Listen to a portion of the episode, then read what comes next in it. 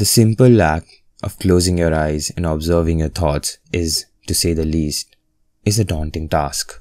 It's done to achieve a stillness within, a quietness from all the thoughts that's been produced in your mind. It's been advocated primarily in Buddhist traditions, but in one form or the other, it's been recommended universally.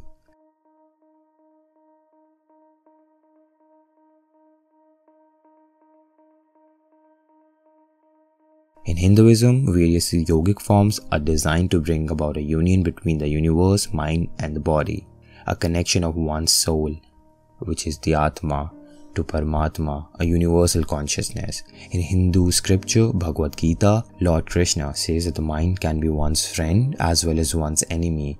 Chinese Zen tradition agrees with this. Greek Stoic philosophers endorse this thought. Marcus Aurelius, a philosopher king, in his Stoic thought catalogue Meditations, said, The soul dyes itself in the colors of one's thoughts.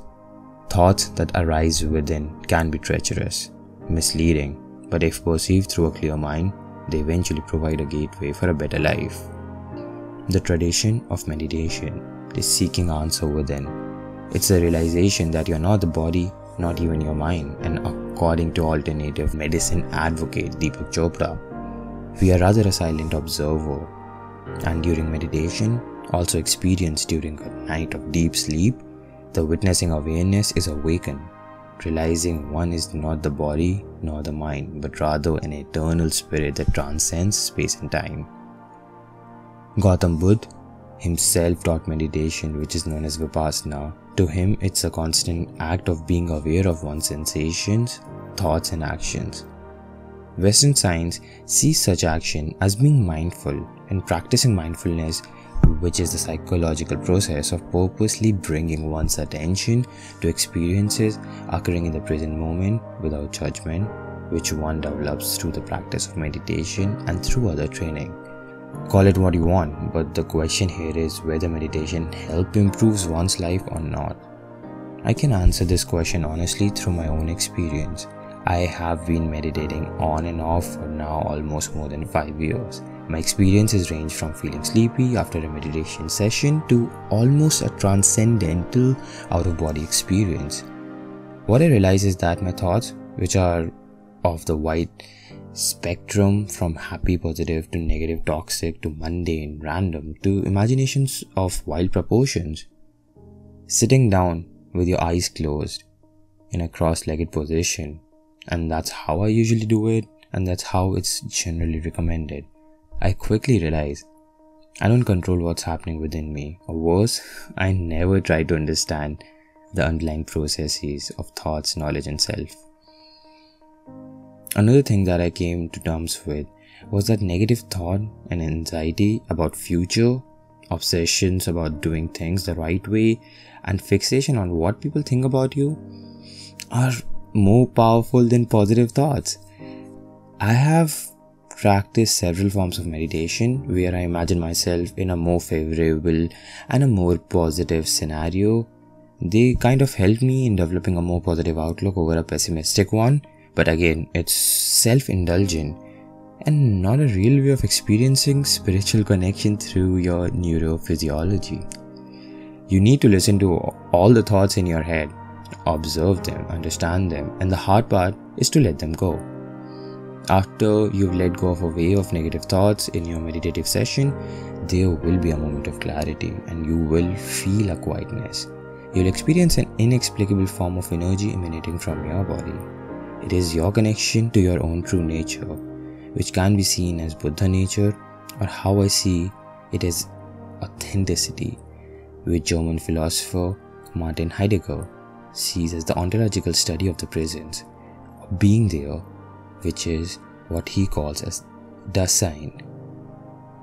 This quietness sadly doesn't last that long, and you've and you are thrust back in this usual habitual way of your mind. In my waking hours, I started observing the thoughts that arose within me. For, for me, it doesn't make sense to be positive all the time.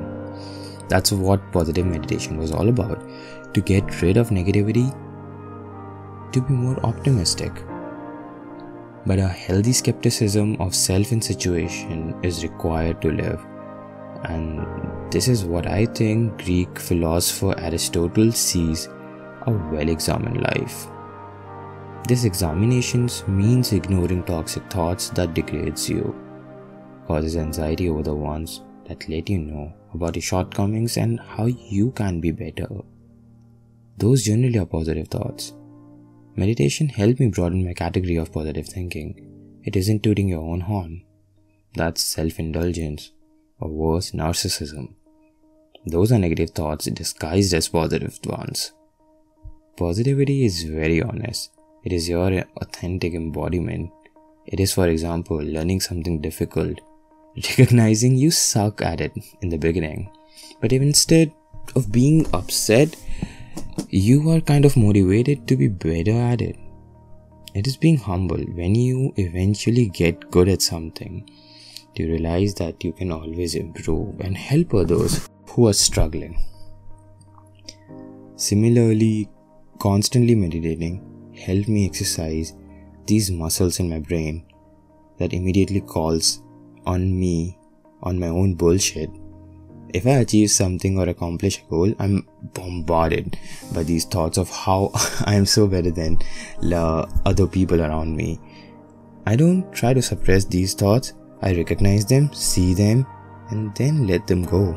By labeling them as false positive thoughts, this is just your ego that sneaks in. Then there are thoughts of how other people are judging you and how you are incompetent, you are ugly, you are useless. And let them all play and recognize what they are toxicity and ignore them.